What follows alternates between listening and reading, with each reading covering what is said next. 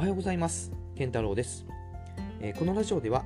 副業成功や目標達成に向かって頑張ってるけど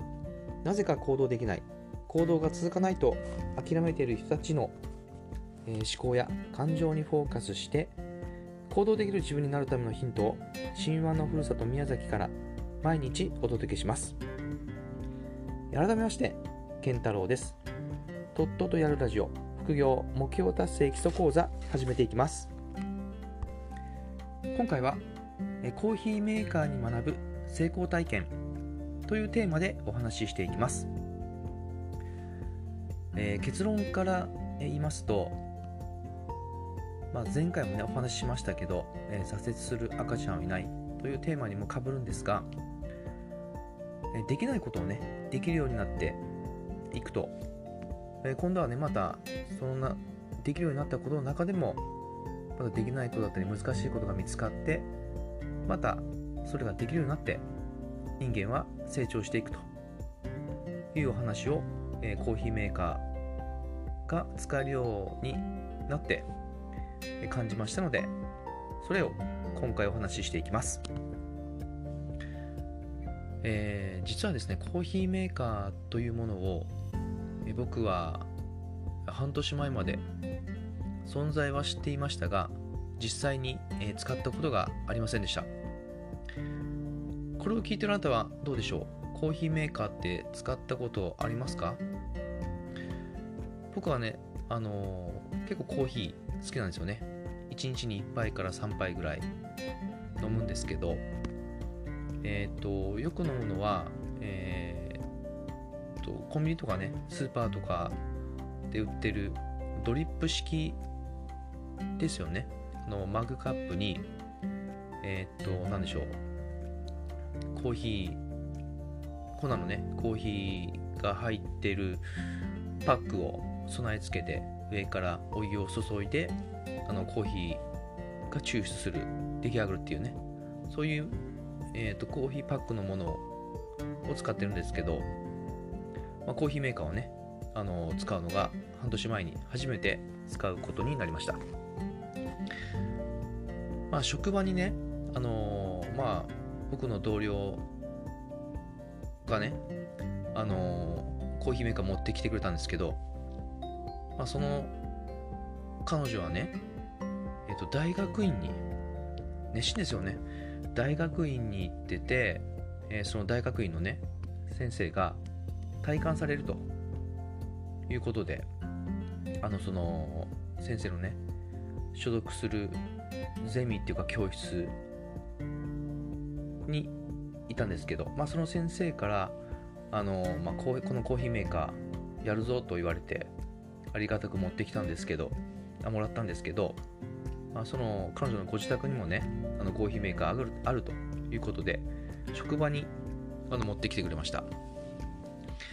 でコーヒーメーカーなんて作ったあの使ったことないもんですからあの毎朝ねその彼女が同僚の彼女がねあのコーヒーを入れてくれて美味しく飲んでたんですけども、まあ、僕もね、まあ、たまには僕も作ってみようと思ってあの初めて作ったんですよ。でね使い方がねよくわからないんですよね。まあ朝ちょっとバタバタしてたバタバタするので朝出社出社してねすぐコーヒー入れようと思って、まあ、作り始めたんですけどあれどうしていいかわからないと。いうことで、まあ、作り始めて、まあ、こんな風かなと思って水をねあのー、粉をセットしてコーヒーの粉をセットしてお水を入れてそれスイッチ入れたら水がお湯になって出てくるんですけどその水をね入れる場所間違っちゃってあのー、粉のコーヒーがね水のまんまあの溢れ出してきたり来たんですよ。でもどうしていいかわからないからもうそのままずっとね見てたんですけど、まあ、かなりびちゃびちゃになっちゃってね。朝あの店舗のね掃除をするんですけどもうその仕事が増えちゃってね10分ぐらいその後片付けをしてコーヒーメーカーのね後片付けをして新しくあのコーヒーメーカー作り直して、まあ、その日はコーヒーを入れることができました。でね水を入れる場所を間違ってねもう次からはもう間違うことないですよね。きちんと水を入れるように入れるようになりました。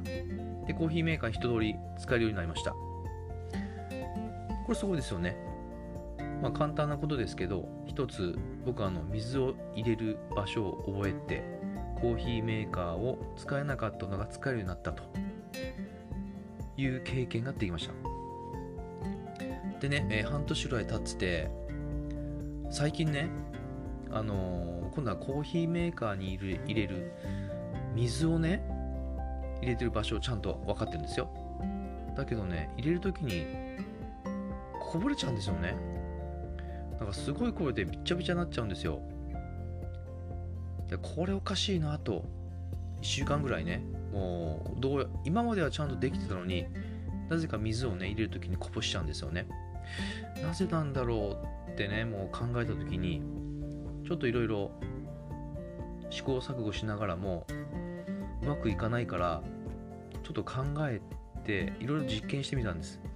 えっ、ー、と水をね入れ方が違うのかな角度とか。いろいろ検証してみたんですよ量とかね。そしたらね注ぐスピードが速すぎたっていうことに気づいたんですよね。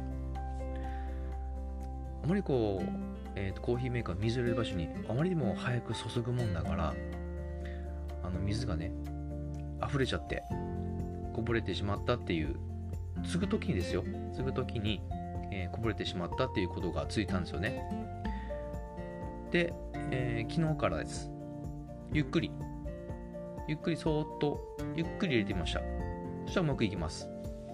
昨日うまくいったので、えー、今朝もね、えー、やってみました。そしたら今朝もうまくいきました。すごいですよね。自分で経験して、えー、失敗してで試行錯誤して考えて、まあ、水をきちんと入れるようになってもう、あの、スマートに素早くね、えー、コーヒーを入れる入れれるようになりました。まあなんてことないあのコーヒーメーカーをね使い方を覚えただけなんじゃないかと、まあ、思われるかもしれませんけどまあいろいろね成長してここまで来たわけですよ。コーヒーメーカー使える使えないのがまず使えるようになった。で使えるようになったら少しまた不具合が出てきたけどそれもあのきちんとまあ、経験してトライアンドエラーを繰り返してエラーをなくして成功できるようになったと。いうことで、えー、っと僕はまあコーヒーをねしっかりきちんと作れるコーヒーメーカーで作れる人間になりました。でもこれからまたね何か不都合が出てくるかもしれませんけどまたそしたらねまたいろいろ試行錯誤しながらその問題を解決してまた新しい何でしょう知識手に入れてまだコーヒーをね美味しく作れるようになるわけです、まあ、これもね副業だったりとか、まあ、何か目標だったりとかねそういうものに当てはめて考えてみると、まあ、同じなんですよね、まあ、副業に関してもあのー、ね最初からうまくできるわけはないし例えばあの今ねブログも書いてるんですけどワードプレスっていうものをソコンにインストールして、えー、そこにブログを書いてます。最初ねもう書き方もわからないし何でしょうねアップロードとかいろいろあるんですけどそういう時は全くわからないですよね。であの記事を投稿することができるようになりました。そしたら今度はねあのいろんな記事をいくつか投稿してみるとカテゴリーって言ってねあの部類分け例えば何でしょうね。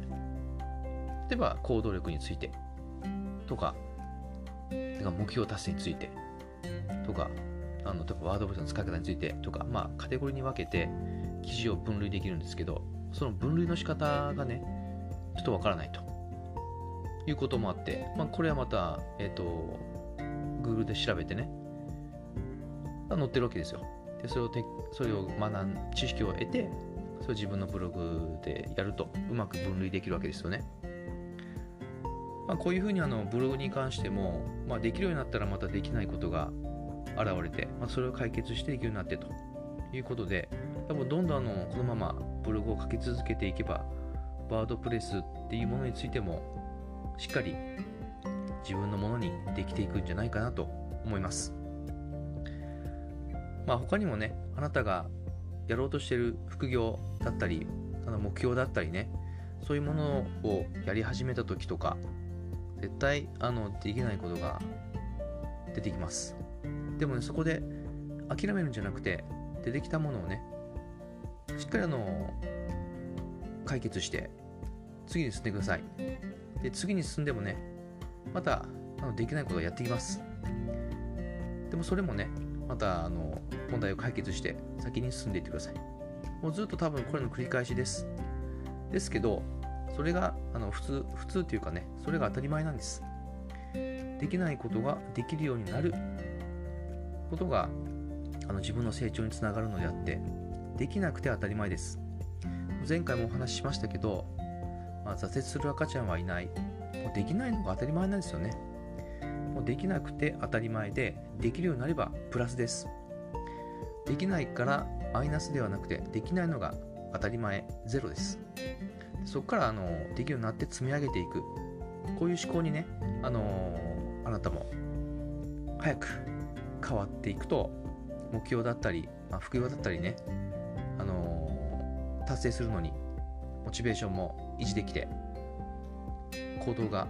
続けられるようになっていくと思います。まあ、ぜひね、あのー、何かちょっと後ろ向きな気持ちが出てきた時にはこの音声でも聞いて音声を聞いてあ健太郎もこんななんだから自分も頑張ろうというふうに思っていただければ嬉しいです。え長くなりましたが今回は以上になります。それではまた明日。お会いいたしましょう。今日も一緒に頑張っていきましょう。バイバイ。